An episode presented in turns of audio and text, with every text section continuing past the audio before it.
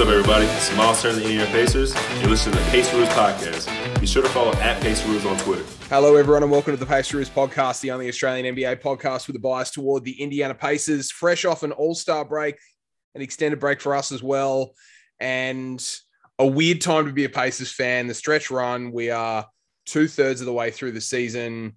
Uh, we are out of playoff contention, and it is a weird, weird vibe at the moment with fans kind of cheering the loss. That's the the hard part right now. We did have uh, a loss straight after the All Star break, um, and it was to the Oklahoma City Thunder, which did absolutely everything to help the Pacers draft odds, um, but nothing to help their uh, their overall development. I think, but we're going to talk about that today. We're going to talk about the opinions of the fan base, and we're going to talk about Justin a tweet that you sent out, and we'll, we'll cover this off the top because it's probably the most important thing to talk about, and that is Rick Carlisle's, let's say, his strategy at the moment, because now the T word is is widely used in NBA Twitter tanking. I I don't think that anyone in the Pacers organization, let's get this off the top. I don't think anyone in the Pacers organization is actively trying to lose games. I do not think that is happening. Let's go to you first, Justin. Do you think that is happening? No, no, they're not. They're not tanking. That's a no. It's a bad word, like you said. The yep. the organization would never tank. Are they putting themselves in the best position to win? I'd say maybe not. Yeah, I think you're absolutely right. I think the priorities of the organization now are less about playing the best players on the team at the best or the most important times in the game and more about understanding who plays well together, who fits well together, and how the team chemistry is going to be over the next 18 months. Because Alex, this this roster right now is effectively with the exception of a couple of play, a couple of key young players auditioning to remain on the team past this summer. 100%, man. It's experimenting season. And I think Rick Carlisle and the Pacers front office, as, as you guys said, they they will never, ever admit that they're taking. To be fair, no franchise actually does, even when it's pretty obvious. But, you know, for, for Rick Carlisle, it's about seeing which guys fit with Halliburton, most importantly, and then you've got some free agents, right? Like Jalen Smith. It's going to be hard to keep him, but if you want to keep him around, you want to see what he can do, and he's played well. Uh, TJ Warren, if he comes back, which is the biggest what if ever, apparently. Um, and then yeah, Brogdon and Halliburton again. So you you want to see who fits with what, and then Buddy Hield, I think, is another question mark, right? He's played really well since coming to the Pacers. I know uh, well, I don't speak for you guys, but I'm, I'm a fan of keeping him just because he's a really good fit with Rick Carlisle's system, and we never really have volume three point shooters. So, you know, as you said, the, the next 24 games or so is all about experimenting and happily losing close games. I, I definitely see that over the next 20 odd games, uh, there are two guys that played in yesterday's game that the next couple of months will determine whether they stay on the team. One is Buddy Hield, the other is Malcolm Brogdon.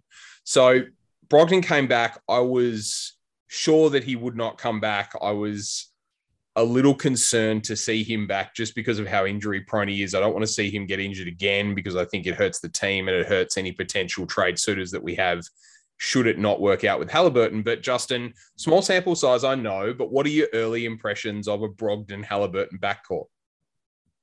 Well, it's a lot better than Brogdon running the point by himself, isn't it? So, yep. yeah, I, I, was with you guys. Like, I didn't want to see him the rest of the season. I'm talking about Brogdon, obviously, but I knew he was going to come back because he was questionable for five, six straight games. So he wasn't being shut down for the season. Look, if he if he sprains his ankle or he's got soreness again, look, just sit him out the season. But who knows? Our Pacers management putting him on the court to say, hey, this is your guy for the last 20 games. Let's build his value up for, for a draft night trade. Who knows? Um, but it, it, did look good. And the pairing, I'm with Alex. So I really like Buddy Hield. And I know you, you kind of romanticize new players when you get them. They're like the new puppy you, you watch out for. But Buddy Hield, like Alex mentioned, we don't have volume three point shooters. We really haven't since CJ Miles. And yeah, like, I don't know. I, I think Buddy Hield will be better than CJ Miles ever was for the Pacers. So, um, yeah, I'd love to keep him. Yeah, there's there's so many ways. At least Pritchard has flexibility with this roster now. If we keep Brogdon, he could be a good fit with uh, Halliburton. If we move on with him, then you've got you know a pairing of Tyrese, uh, Duarte, and Buddy Hield, which I really like. I mean, Buddy Hield's been incredible. 21, nearly 22 points, six rebounds, five assists in the five games that he's played for the franchise. You can't ask for any better than that. I mean, that's he's putting up borderline all-star numbers in his first five games with the franchise, which is crazy. I did not expect that from Buddy Hield, but I'm beyond stoked that we got that. I think it would depend on the direction that we go this summer as to whether I want to keep Buddy Hield. The reason I say that is you you don't want if you drafted Jaden Ivey, then you need to then concede that either Buddy Hield is your is your small forward, um, or uh, Buddy Hield is your six man. And Buddy Hield just came from a situation where he was the six man in Sacramento. He didn't like it. He wanted a bigger role. So is he going to accept that role? At the moment, he's the starting small forward for the Pacers right now, and he will be for the rest of the season.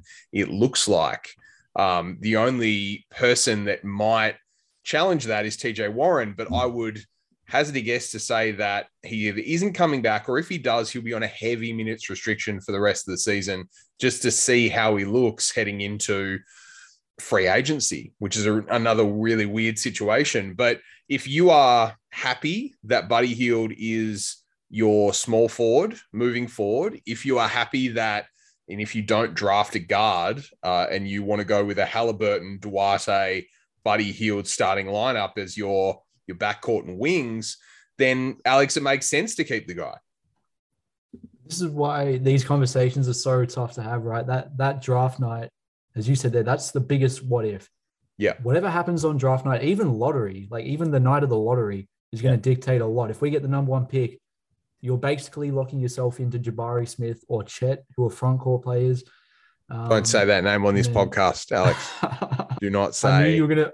I knew you were gonna jump in there. But, don't uh, even. Uh, we'll get but, we'll get to draft picks down the line, but can I just say that I'm officially banning the word Chet from future episodes right now. Ban ban, right ban now. all skinny white men from Indiana. Yes, but, banned. But but as you said there, like if you get the third or fourth pick, then you're probably taking Ivey, right? So that yeah. that draft pick is going to dictate what happens with Brogdon. It might dictate what happens with Buddy Hield because if you get Ivey, then all of a sudden you have way too many guards. Uh, Duarte could probably play spot minutes at the three, but you really want him playing two. So yeah, the, the draft night for me is going to dictate what happens. And I think, as I said on one of the previous shows, Kevin Pritchard is going to be super active. Like I, I think he's going to make at least one trade, if not multiple. I don't know if that's a hot take, but that's my uh, semi-hot take. There you go. The, and, uh, it depends completely what Buddy Hield wants. I mean, if he is happy to be a six man, then he could be the six man of the year in the right situation. I mean, he's shown incredible production the last five games, and he'll probably show incredible production the rest of the season. Now, you could defend that as, or you could counter that with Justin, good stats, bad team. Um, but he, he he looks incredibly engaged on this team, and Buddy Hield is everything that we wanted Jeremy Lamb to be when we signed Jeremy Lamb three seasons ago. He is the three point threat that you know fills up a box score and I did not expect this at all. I mean, I'm I'm incredibly happy to have him on the roster moving forward. The other thing, um, as a nerd, I appreciate salary cap and contracts, and he's got a uh, declining in salary contract the next couple of seasons, which is incredibly valuable. Guys like Aaron Gordon also have had that in the past, and they've been really good trade chips because their value is declining. So you are not uh, inheriting large raises year on year that hurt your salary cap. So that makes him an incredibly enticing trade chip. I mean, uh, why the Lakers didn't pull the trigger on that on draft night, I I'm so glad they didn't because we ended up with him uh, instead. But I mean, he's he's valuable any way you want to look at it in this league. Yeah, he is, and you know, it's funny. Pacers in their history, they they always get players like Chris Copeland and you know CJ Miles, and they just don't seem to play well here. like those those three point shooters. They do for some whatever reason they just don't play well while they're here. So I feel like for Pacers, if they want to be contenders or you know at least winning a playoff series in the next one to two years, which we all hope that's the direction the Pacers are headed, Buddy Hield's got to be your sixth man. He's got to be the one coming off the bench, your your bench scorer, the one who brings energy every night, who can drop 25 points off the bench. I don't think he's your ideal starter in two years. I think he should he should hone in on that sixth man role. Um, but just going back to what you said, Alex, I just want to mention about draft night and the lottery and everything like that. Yeah, I, I feel like the the future of this team is based on those two nights, but I, just don't see the Pacers using that Cleveland's pick, pick 20 or whatever it is. That that'll be used in a trade. I, I personally feel if the Pacers are around that sixth or seventh mark with their own pick, and they really like, let's just say Jaden Ivey, they're gonna they're gonna package the Cavs pick and a player to move up in the draft to get the third or fourth pick to select a player they really want. That was just me reading between the lines with Pritchard's press conference the other week. You know, him saying if there's a player we like, we're going to target him, we're going to get him. So I feel like if they don't get the lottery position they want, there'll be moves to make, uh, moves made to get them.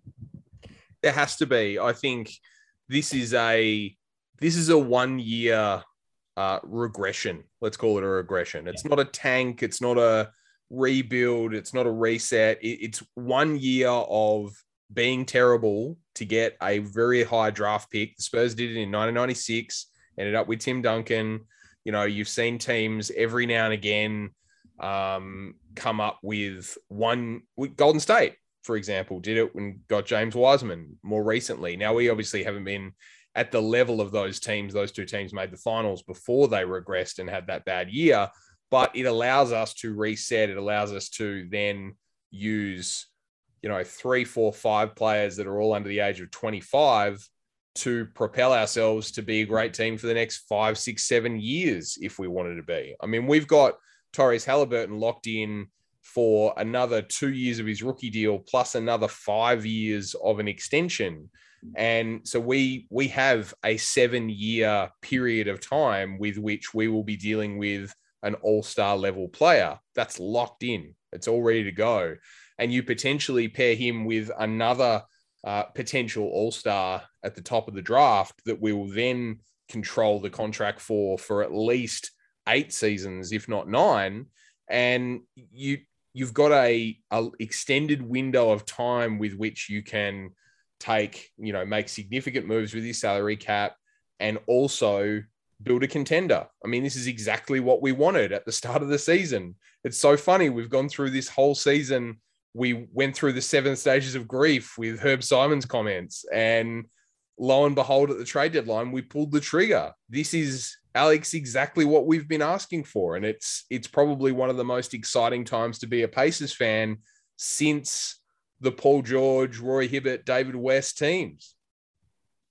Absolutely, man. Um, how many episodes did we say all we're asking for is to pick a direction, right? Yeah. Like we we said that on every single episode. Fans probably got sick of hearing it, but it was the truth, right? Like this team was stuck in the mud. They needed to pick a direction, and they did. So, you know, it, the trade deadline was a win, and, and you kind of touched on it there, Adam.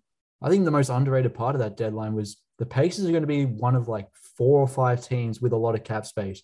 And you you might say, well, that means nothing. No one's coming to Indiana, and you're right. No, you know, no free agents are going to sign with the Pacers, but you can use that cap space to either take on bad contracts, uh, you know, Evan Fournier or players like that, that that contending teams don't want. Then you can get assets in return for that, or you can just use it to uh, you know, you, you can hold on to cap space, right? Like Buddy Hield comes off the books when Halliburton needs to get paid right? So you have so much more flexibility with cap space now. And now uh, we've, I feel like Kevin Pritchard's caught a lot of slack in the past 18 months, but he deserves a ton of credit for, for the deadline moves that he made. Absolutely. I mean, I don't know if there's anyone on the 2022 free agency list that either of you sort of look at and think that's the guy that we need to be adding to this mix. Um, but uh, we're in we're in play because I I don't believe any of the top top top free agents. I'm talking the Bradley Beals and James Hardens and those guys are going to you know even be available, let alone um, be available for the Pacers.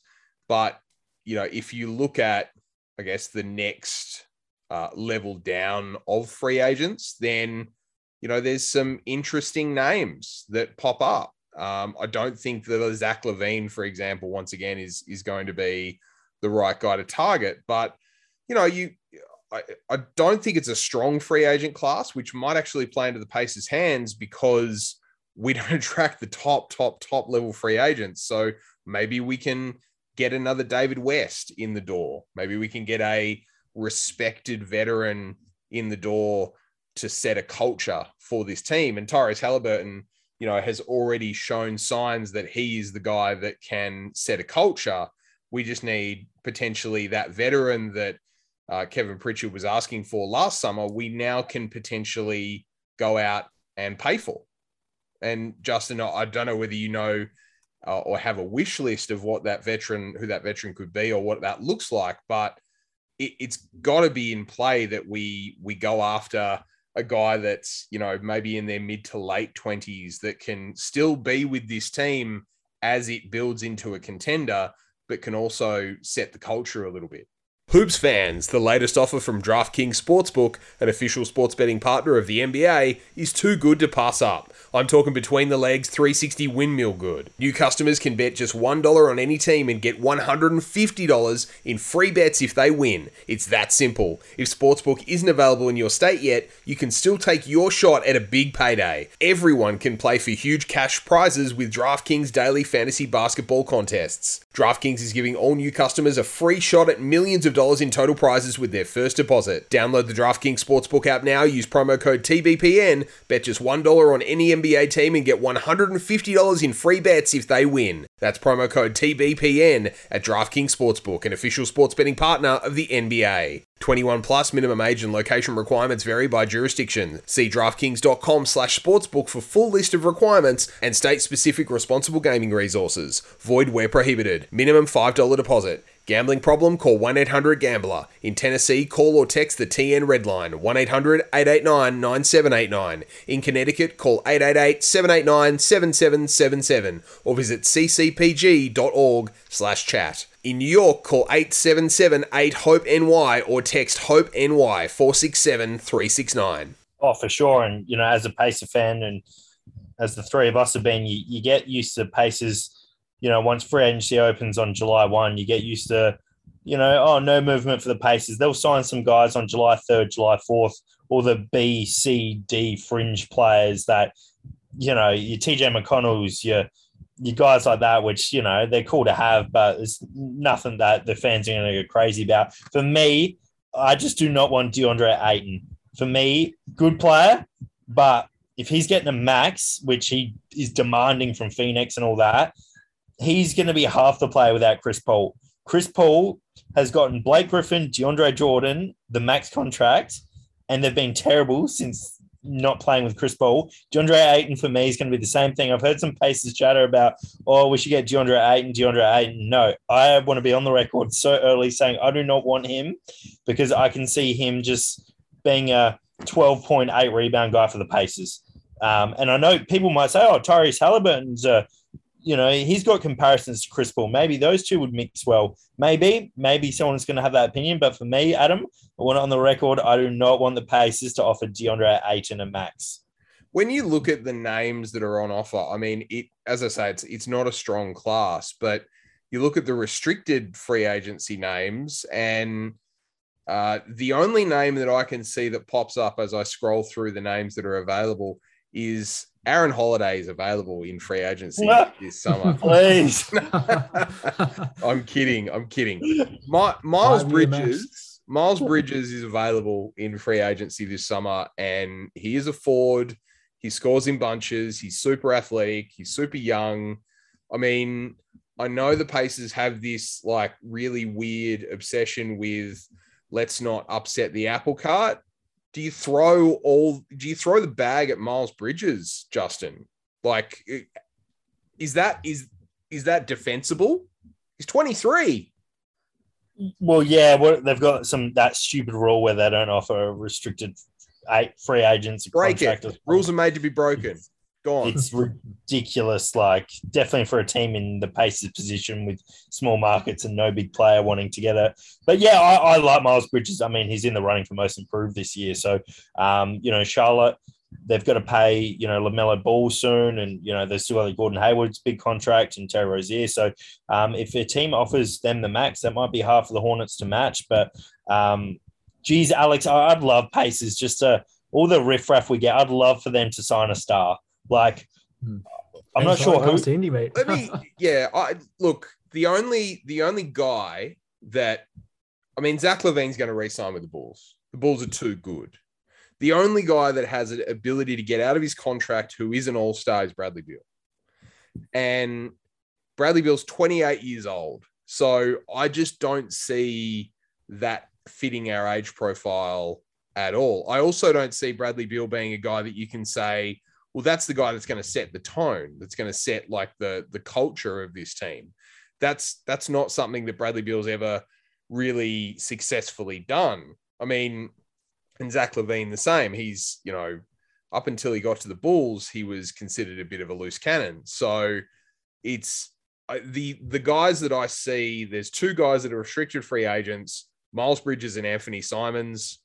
My my advice would be to the Pacers or whoever else has cap space, throw the max at those guys. Make Portland and Charlotte pay the max for those guys, or make them blink and not pay the max. And then you get a guy who is 22, 23 years old who is already incredible, who is already a borderline all star, who is already putting up insane numbers. So, you know, I, I think it's incredibly defensible for the Pacers to make that sort of decision with the cap flexibility they have.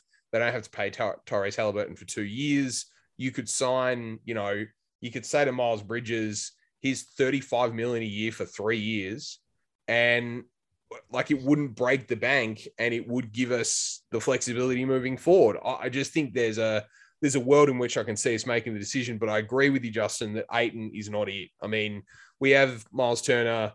We are paying Miles Turner 18 million a year this next year. Uh, we should continue to do that because that's a really good price for a center that blocks a lot of shots. And we don't want the ego of a big, you know, big guy coming in on a max deal that thinks he's probably a little bit better than he actually is because this year he hasn't been great. So, well, for, for me, Adam, it's we're talking about this a year in advance. I think. I think yeah. this isn't the big year where we need a free agent. It's it's, it's more so.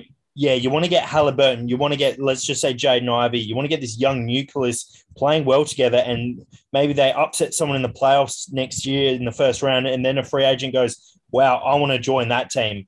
they're the, I'm the missing piece to that team to push them over the edge. Like I feel like that's what David West thought when he watched the young and upcoming Pacers. He wasn't there that first year they um, got swept or lost to the Bulls. It was it was that next year where you go, oh wow, this team's up and coming. We're just not there yet. If you talk to basically, I mean, Draymond Green says every time he's on TV or a podcast about the Pacers, Pacers suck.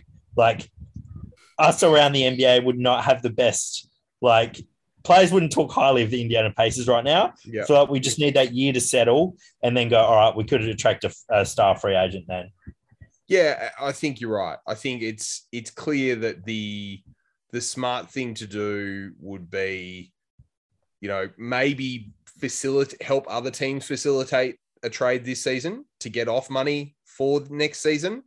You know, Russell Westbrook is a a huge expiring contract next year. I'm not saying you take him on, but like $41 million, you could potentially take a guy on like that, buy him out, have it count against your cap, and then get something in return.